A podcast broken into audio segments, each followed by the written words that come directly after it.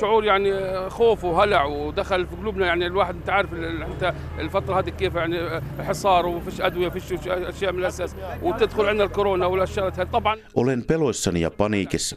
Olemme saarrossa eikä meillä ole lääkkeitä ja nyt koronavirus on saapunut. Ihmiset ovat kauhuissaan, gaasalainen Ibrahim al-Farah sanoi. Koronavirusepidemia on suuri huolenaihe Gaasan kaistaleella, jossa noin kaksi miljoonaa ihmistä asuu vain 365 neliökilometrin alueella. Israel ja Egypti asettivat palestinalaisalueen saartoon vuonna 2007, kun islamistinen Hamas-järjestö oli ottanut Gaasan kontrolliinsa. Measures have been put in place, but Gaza is a very challenging environment. Toimiin on ryhdytty, mutta Gaasa on hyvin haastava ympäristö, maailman terveysjärjestön WHOn edustaja tohtori Gerald Rockenschaub kertoi. Gaasa on hyvin täynnä väkeä, terveyteen vaikuttavat sosiaaliset tekijät eivät ole hyvät, suuri määrä ihmisiä on vaarassa heikkojen asuinolojen takia ja pulaa on kaikesta, lääkkeistä, sähköstä ja tarvikkeista. And there is shortages everywhere in medications, in electricity, in supplies. Minä olen Heikki Heiskanen ja tässä maailmanpolitiikan arkipäivää ohjelmassa kuulemme nuorten palestinalaisten tuntoja Gaasan kaistaleelta. Tarkastelemme myös nuoren väestönosan tilannetta koko Lähi-idässä ja Pohjois-Afrikassa yleensä. Mutta ensin siis Gaasaan. Toimittajamme Sampo Vaarakallio vieraili äskettäin Gaasassa kuulemassa alueen nuorten tuntoja.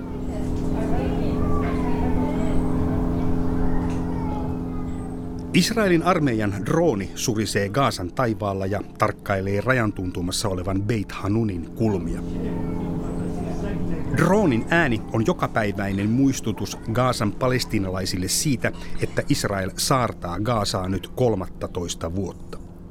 On siis pian 13 vuotta siitä, kun ääri-islamilainen Hamas nappasi Gaasassa vallan, jonka seurauksena Israel langetti saarron kaistaleelle. Ihmisoikeusjärjestöjen ja vallankin alueen palestinalaisten mielestä Gaasa on siitä lähtien ollut maailman suurin avovankila. Nyt kun Uudenmaan maakunta tuskailee väliaikaisten liikkumisrajoitustensa kanssa, niin on hyvä muistuttaa mittasuhteista. Gaasan kaistale on kooltaan noin kolmannes uudesta maasta ja siellä asuu noin kaksi miljoonaa palestiinalaista. Heistä suurin osa ei ole koskaan poistunut kaistaleelta. Alueella on jokaista tuhatta henkilöä kohden vajaa puolitoista lääkäriä, noin kaksi hoitajaa ja puolitoista sairaalasänkyä. Baareja ja pubeja nyt kaipaaville suomalaisille voi sanoa, että uskossaan väkevä Hamas kielsi alkoholin heti ensi töikseen vuonna 2007.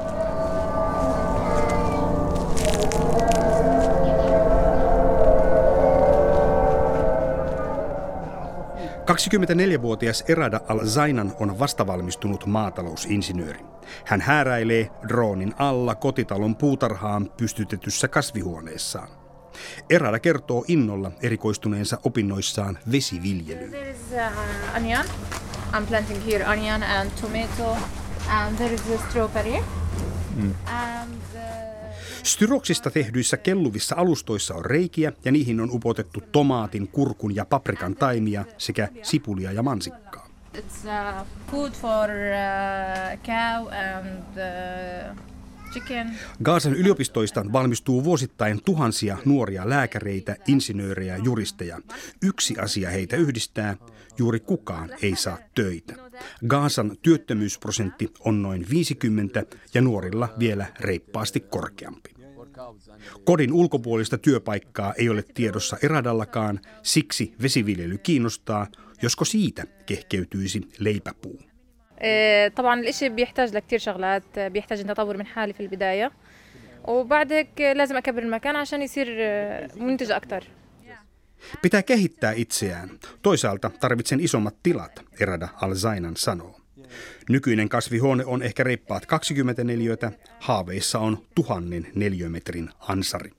ال- الناس ال- اغلب الناس اللي جربت المنتجات من عندي آه، حكت كلمه كتير يعني لطيفه انه هذا بيرجعنا للطعم القديم للخضار فكانوا جدا مبسوطين جدا مسرورين من هذا الاشي وهذا الاشي بخلينا نستمر Tuotteitani maistaneet ovat antaneet hyvää palautetta. Heistä ne maistuvat vanhoilta kunnon kasviksilta. Koska asiakkaat ovat tyytyväisiä, jaksan jatkaa työtäni, Erada sanoo. Maatalousinsinööri Erada Alzainan haluaisi panostaa uuden oppimiseen oikein kunnolla. Haave on päästä täydentämään opintoja ulkomaille, Italiaan.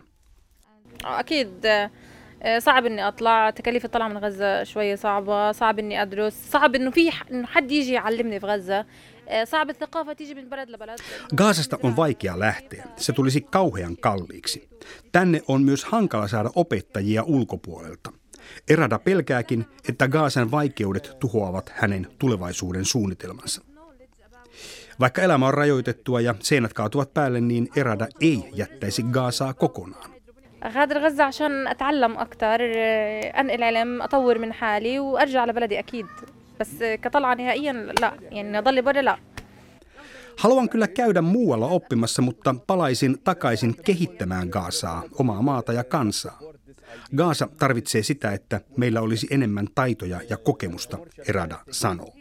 مكان مسكر طبيعي ما تلاقي فيه شغل ما تلاقي فيه حياة كتير طبيعية على الأقل يعني بغض النظر عن أي Gaasan tilanne on erittäin paha. Se on saarrettu joka asian suhteen. Et voi tehdä työtä, et kehittää itseäsi, et löydä mahdollisuuksia.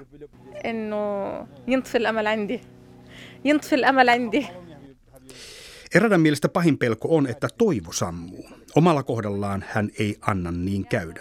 Maatalous on sen verran tärkeä asia. Se on elämä. I think agriculture that's mean alive Aasi löntystää Gaasan kaupungin laitamilla ja vetää kaasupulloilla lastattuja rattaita. Se normaali Gaasan näky. Yleiseen Gaasakuvastoon kuuluvat juuri pölyiset ja huonokuntoiset kadut aaseineen sekä ränsistyneet rakennukset. Siksi maatalousinsinööri Erada Alzainanin kotitalon vihreä puutarha kasvihuoneineen on tavallaan paikkana epätodellinen. Toisaalta se on osoitus siitä, että gaasalaisilla on toivottomuudenkin keskellä päättäväisyyttä kurkottaa ja uskoa tulevaan.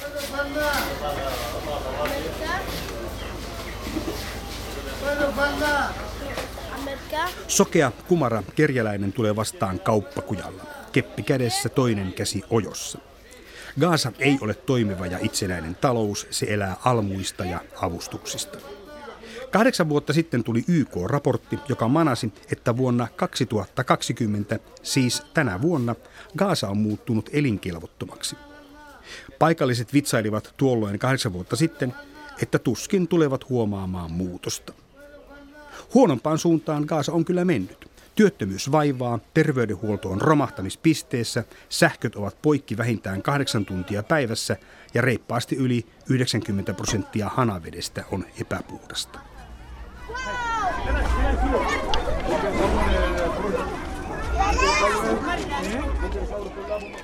Väestö on ikärakenteeltaan nuorta, keski-ikä on 17-18 vuotta. Alle 14-vuotiaita on 44 prosenttia väestöstä. On tavallinen keskiviikko Gaasan kaupungissa, aamupäivä kello vähän yli 11. Vielä huoleton pikkupoika juosta repalehtaa koulukyydiltä kotia kohti, reppu selässä apposen avoinna.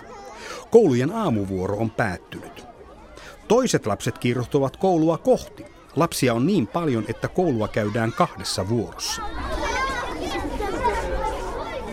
Tässä piilee Gaasan tulevaisuuden koko ajan koveneva haaste.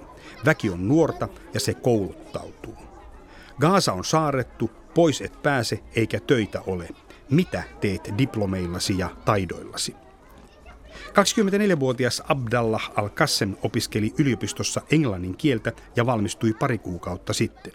I mean, I don't see the chance uh, in front of me. So there are not really jobs in front of me, so I could have applied for them and I could have, you know, might be useful for me. To be honest. En näe edessäni mahdollisuuksia hakea mitään töitä. Ei täällä ole englannin kielestä valmistuneille mitään. Esimerkiksi lääkäriksi valmistuneet myyvät kadulla kosmetiikkaa tai alusvaatteita saadakseen edes vähän rahaa. Abdallah Al-Qassem kuvaa synkkää tilannetta. Normal people, they should have plan. They should have a, a kind of future after hard working, after being... Normaalisti ihmisellä pitäisi olla joku suunnitelma tulevaisuuden varalle, näkymä kovan työn ja opiskelujen jälkeen. Perhe on tukenut häntä ja nyt olisi sitten aika maksaa takaisin ja tukea omaa perhettään. Abdallahin mukaan Gaasassa tällaista ei voi suunnitella, koska et voi tietää, mitä tapahtuu. Mutta sen 24-vuotiaat Abdallah ja Erada tietävät, mitä on tapahtunut. Heidän teini-ikänsä ja varhaisaikuisuutensa aikana sotilaallisesti ylivertainen Israel on iskenyt Gaasaan maalta, mereltä ja ilmasta. Tuhansia palestinalaissiviilejä on kuollut. Heidän mielestään Israelin saarto merkitsee käytännössä miehitystä ja Gaasan ongelmat johtuvat siitä. At the same time, I'm doing things to forget about the, this difficult situation that we have here in Gaza, but at the same time, I'm trying to work on myself and fight with myself to get the chance. Yritän yhtä aikaa sekä unohtaa nämä vaikeudet ja samalla taistella ja löytää mahdollisuuksia päästä eteenpäin. Haluan taistella sen puolesta, että olisin joku, olisin hyödyllinen ja että minua To tarvittaisiin. fight that I can be someone, you know, someone valued, someone available, someone let's say important in some way for me. It's not for others, you know. I'm trying to think about my future, trying to do my best, and let's see how it goes, you know. Abdallahilla on vahva usko gaasalaisiin ja heidän tahdonvoimaansa. The good thing that here Gazans, me and other Gazans people, my friends, other people, it's not easy for them to give up. And you can see this in their eyes, in the media, of course. Gaasalaisen ei ole helppo antaa periksi. Sen näkee heidän silmistään. He ovat ankaraa väkeä. Niin olen minäkin, Abdallah sanoo. Mutta kaiken näköalattomuuden keskellä on myös muita vaarallisia kehityskulkuja. Abdallah on havainnut, että ihmisten itsehillintä on pettämässä. It's normal for them to kill because of the things that they have inside and they can't really control it and all the pressure that you have, the push that you have in their minds and in their life. On normaalia tappaa toinen. Se johtuu niistä paineista, joita ihmisillä on sisällään. He eivät pysty enää hallitsemaan itseään. Kaiken kaikkiaan elämä on todella menossa huonompaan suuntaan, sanoo Abdallah. life is just getting worse. In Gaza, to be honest, what I can see and what everybody could see that it's just, you know, Abdallah al-Qassimin ja kaikkien gaasalaisnuorten elämää ovat värittäneet ahdistus ja kauhu. Kuolema on ollut aina läsnä. Se on luonut aivan omanlaisen suhteen vaaraan ja pelon hallintaan. Sometimes when we're sleeping, there are drones, uh, you know, around the sky and these kind of things. But when someone asks me, what is this? I this come on, it's kind of music, you know, because it's something that we got used to. Sometimes when we go to the club to hear music and dance, here we hear just these drones and we dance, you know, it's kind of... Joskus kun nukumme ja kuulemme droonien lentävän, se on kuin musiikkia. Me tanssimme sen tahtiin aivan kuin muut jossain klubilla. Kuulostaa hullulta, mutta myös niin me ajattelemme. We are just waking up by explosions. We are waking up by killing children. We are waking up by killing women. Me heräämme räjähdyksiin sekä lastemme ja naistemme kuolemiin. Meidän täytyy voida puolustaa itseämme. Menen haastattelun jälkeen Abdallahin kanssa yhdessä Gaasan kaupunkiin syömään, shawarmalle. Kesken kaiken miettinees 24-vuotias gaasalaisnuorukainen kysyy, ajatteletko koskaan kuolemaa? En ennätä vastata, kun hän sanoo ajattelevansa useinkin ja jatkaa syömistä.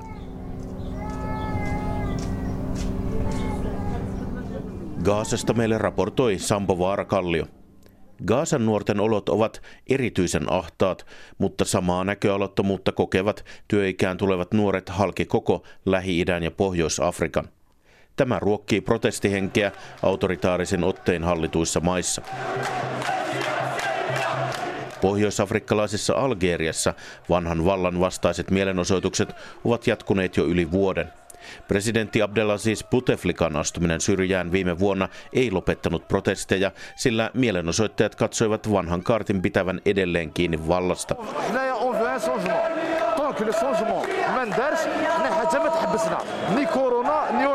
Me haluamme muutosta. Ellei muutosta tule, mikään ei pysäytä meitä. Ei koronavirus tai mikään muukaan virus, suoja-asuun pukeutunut mielenosoittaja Yutsef sanoi pääkaupungissa Algerissa. Nyt kadut ovat kuitenkin hiljenneet. no Algerian hallinto ei ole ryhtynyt tukahduttamaan mielenilmauksia massamittaisesti, vaan on odottanut niiden laantuvan aikanaan, vanhempi tutkija Wolfgang Mühlberger Suomen ulkopoliittisesta instituutista sanoo. Pohjois-Afrikan ja Lähi-idän alueelle tiensä löytänyt koronavirus on valtava terveysuhka haavoittuvissa yhteiskunnissa ja varsinkin konfliktialueilla ja pakolaisleireillä, mutta alueen hallinnoille se voi tarjota kaivatun hengähdystauon protestiliikehdinnästä. It is also and it has been used as an excuse for uh, uh. Pandemia on käytetty myös tekosyynä toisen ajattelun tukahduttamiseen, tutkija Wolfgang Mühlberger kertoo. Algeria ei ole ainoa maa, jossa väki on kuluneen vuoden aikana ollut kaduilla. Laajoja protesteja on nähty muun muassa Sudanissa, Irakissa, Iranissa ja Libanonissa. Olemme tosiaan nähneet uuden protestiaallon Pohjois-Afrikasta, Sahelin maista aina Lähi-Itään, vanhempi tutkija Wolfgang Mühlberger ulkopoliittisesta instituutista sanoo. Tyytymättömyyttä lietsoo se, että Pohjois-Afrikan ja Lähi-idän alueella vallitsee maailman suurin nuorisotyöttömyys. Samaan aikaan alueen maissa on yksi maailman nuorimmista väestöistä. Noin 30 prosenttia väestöstä on 15-29-vuotiaita. and how the job market is able to absorb these uh, incredibly high numbers of job seekers. Työmarkkinat eivät kykene hyödyntämään valtavaa määrää uusia työnhakijoita, tutkija Wolfgang Mühlberger sanoo. Even a very developed, growing economy Jopa kasvavalla, kukoistavalla taloudella olisi vaikeuksia kohdata tätä uusien työpaikkojen tarvetta, hän kertoo. Alueen öljyrikkaat maat yrittävät ikään kuin maksaa kansalaisia tyytyväisiksi erilaisilla tukiaisilla ja julkisen sektorin työpaikoilla. all these jobs are jobs. Nämä työpaikat eivät ole tuottavia eivätkä siten ratkaise ongelmaa, tutkija Wolfgang Mühlberger ulkopoliittisesta instituutista sanoo. Vuoden 2011 niin sanotun arabikevään kansannousien taustalla vaikuttaneita tyytymättömyyden aiheita ei siis ole ratkaistu. There is going to be one wave of dissatis- dissatisfaction after the other. Se johtaa siihen, että tulee tyytymättömyyden aalto toisensa jälkeen, Wolfgang Mühlberger sanoo. Konfliktin ratkaisujärjestö CMIn Pohjois-Afrikan ja Lähi-idän ohjelmajohtaja Meruan El Krekshi. Miksi näiden alueen maiden työmarkkinat eivät toimi? nuorisotyöttömyys on aika korkealla monessa näissä maissa riippumatta siitä talouden rakenteesta. Joissakin se on pahempi kuin toisissa paikoissa. Ja näiden eri valtioiden kyky ikään kuin vastata tähän haasteeseen on vähän vaihtelevaa. Mutta tämä haaste on, on sekä rikkaissa valtioissa, siis tämmöisissä öljyntuottajamaissa, että vähän semmoisissa köyhimmissäkin ää, arabimaissa – Yksi, yksi perusongelma on, on ensinnäkin tämä opetusjärjestelmä, joka monessa näissä maissa ei ole kiinnittänyt tarpeeksi huomiota tämmöiseen niin kuin, ä, ammattilliseen ä, koulutukseen. Eli on vallinnut semmoinen käsitys, että paras koulutus on semmoinen yliopistokoulutus ja että kaikista yri, pyrittiin valmistamaan tämmöisiä joko virkamiehiä tai lääkäreitä tai jotain vastaavaa eikä kiinnitetty tarpeeksi semmoisiin niin perusammateihin.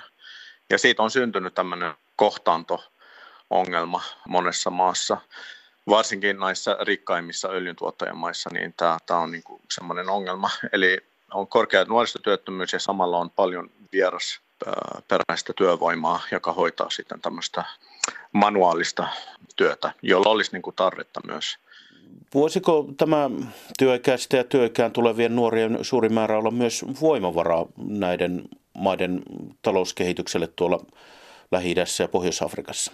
Joo, kyllähän se, siinähän on mahdollisuuksia, jos se osataan niin kuin käyttää. Siis nuorisohan on, sehän on suuri, suuri voimavara, se on energinen väestö, jolla on varmaan kyky omaksua uusia teknologioita, uusia ajatuksia – on taipuvainen niin kuin uudistamaan asioita, jos sille vaan tarjotaan semmoinen ympäristö. Mutta jos ympäristö on sellainen, että opetusjärjestelmä esimerkiksi johtuen tämmöisestä autoritaarisesta poliittisesta järjestelmästä, niin että opetusjärjestelmä on luonteeltaan semmoinen, joka ei kannusta kriittiseen ajatteluun.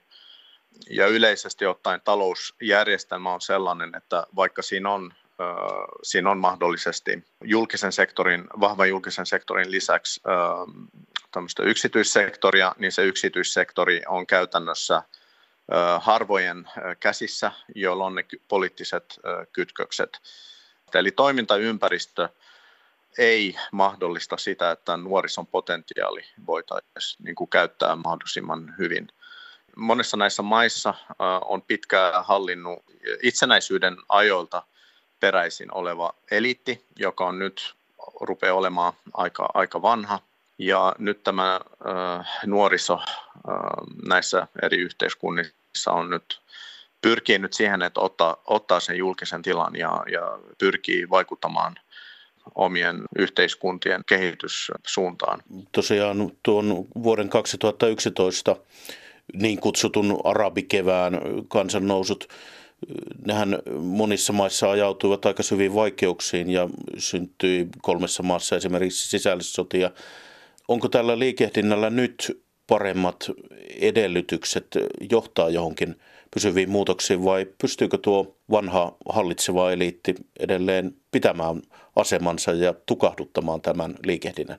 Joo, no siis jokaisessa maassa on tietenkin omat dynamiikkansa ja, ja syyt, miksi siellä on liikehdintää, mutta on se totta, että jos katsoo nyt Algerian nyt melkein vuoden jatkunutta protestiaaltoa, siis niin kuin siellä on viikoittain ollut kaduilla satoja tuhansia ihmisiä, lähinnä nuoria, vaatimassa, vaatimassa muutosta, niin se on ollut tähän asti, niin on, on vältytty suurimmalta, suurimmalta tuota väkivallalta.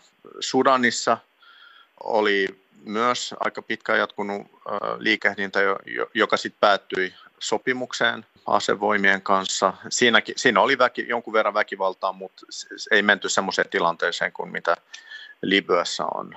Eli sanotaan näin, että uusi aalto on siinä mielessä ottanut opikseen, että ne on pyrkinyt protestoimaan, mutta mahdollisimman väkivallattomasti ja, ja pyrkineet olla provosoitumatta. Ja sitten voi myös sanoa, että hallitsijoiden niin kuin reaktiotkin ovat olleet tietyn määrin niin kuin pidättyväisiä ja, ovat ja on yrittänyt vähän niin kuin löytää jonkinlaisia ratkaisuja ja ovat tehneet jonkinlaisia myönnytyksiä. Konfliktin ratkaisujärjestö CMIin lähi ja Pohjois-Afrikan ohjelmajohtaja Marwan El Krekshi. Nyt maailmalla tosiaan jyllää tämä koronaviruspandemia. Miten suuri uhka se on lähi ja Pohjois-Afrikassa? Tässäkin eri valtioilla on, on vähän niin kuin vaihtelevat resurssit ja kyvyt vastata tähän, tähän haasteeseen. Mutta sano, jos mietitään nykyistä epidemiaa ja, ja siitä näkökulmasta, että tarjoaako se mahdollisuuksia konfliktin ratkaisulle, niin siinä on tietyt mahdollisuudet. Eli sitä voi ajatella vähän niin kuin sitä tsunami, tsunamia silloin, kun se tapahtui, niin tota, Indonesiassa esimerkiksi saatiin tämä Atsen rauhanprosessi liikkeelle – niin jotkut kommentaattorit on sitä mieltä, että ehkä tämä, tämä pandemia nyt tarjoaa jonkunlaisen mahdollisuuden esimerkiksi mm, aselevolle joissakin konteksteissa. Jemenissä esimerkiksi YK vetos sen puoleen, että konfliktiosapuolet julistaisivat aselevon. Tähän mennessä signaalit on ollut aika, aika positiivisia. Mä sanoisin, että jos on niin kuin oikeata tahtoa. Tämä tarjoaa niin tämmöisen hyvän ulospääsyn siitä konfliktista. Sanoi Meruan El Kreksi, konfliktin ratkaisujärjestö CMIstä. Ensi viikolla maailmanpolitiikan arkipäivää ohjelmassa pohdimme Itämeren Nord Stream 2 kaasuputkihanketta ja Venäjän energiapolitiikkaa.